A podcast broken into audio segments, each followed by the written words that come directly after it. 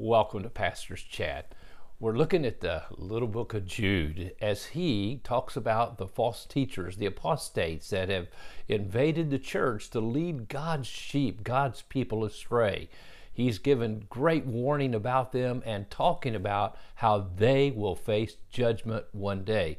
So the book of Jude is basically a book of judgment always interesting to me that it precedes the book of Revelation, the great book of God's wrath being poured out on earth during the tribulation period. Now, we're all the way down to verse 12 and 13. So let's read these two verses. These are spots in your love feast, while they feast with you without fear, serving only themselves.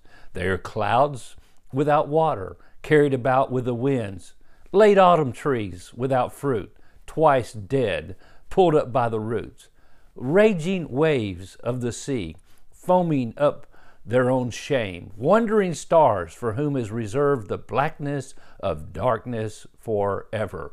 So, here in verses 12 and 13, Jude gives a very vivid picture, actually, six vivid pictures of these false teachers.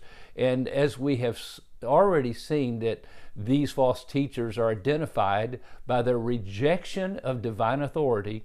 Also, they're identified by the fact that they are committing deliberate hypocrisy. They come across as good and wonderful and kind and giving, and yet at the same time they're serving their own selves. And so Jude is exposing these people. He's trying to say, you need to notice that this is what they really are. Now, I tell you what, he's talking about false teachers. Sometimes these would be identified as pastors, uh, leaders of uh, in the church uh, that have come into the church. Uh, but also, I think this is a vivid description sometimes of the politicians of our day. They're deliberate hypocrites. They say one thing and live another.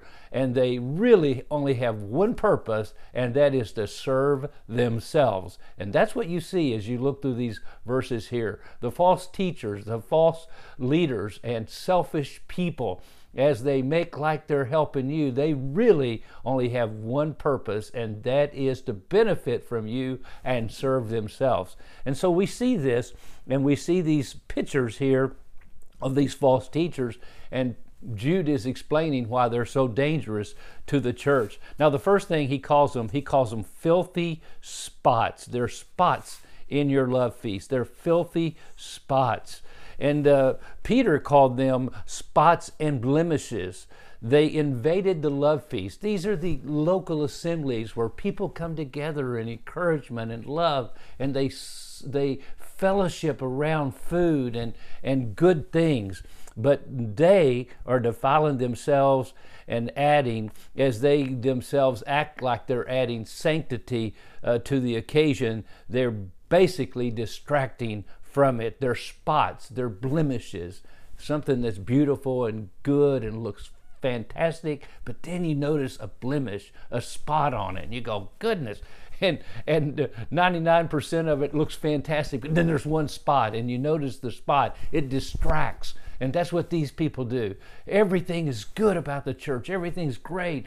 All these people are fellowshipping together. People are getting along with each other. And then there's a spot there's a blemish and boy it shows up. And it distracts from the beauty of the the, the house of god and the people of god. And uh, the Greek word translated spots here can also mean hidden rocks, hidden rocks.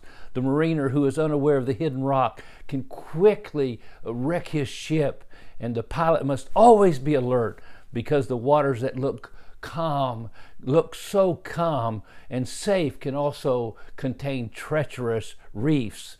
Spiritual leaders must constantly be on guard against these filthy spots that are blemishes in the house of God and distract from the beauty of God's church and God's people. Oh, God, help us as we look at that. And then notice also they're selfish shepherds. He says they are spots in your feast as they feast with you out without fear, serving only themselves. They're self, they're, self, they're feeding themselves instead of feeding the flock of God.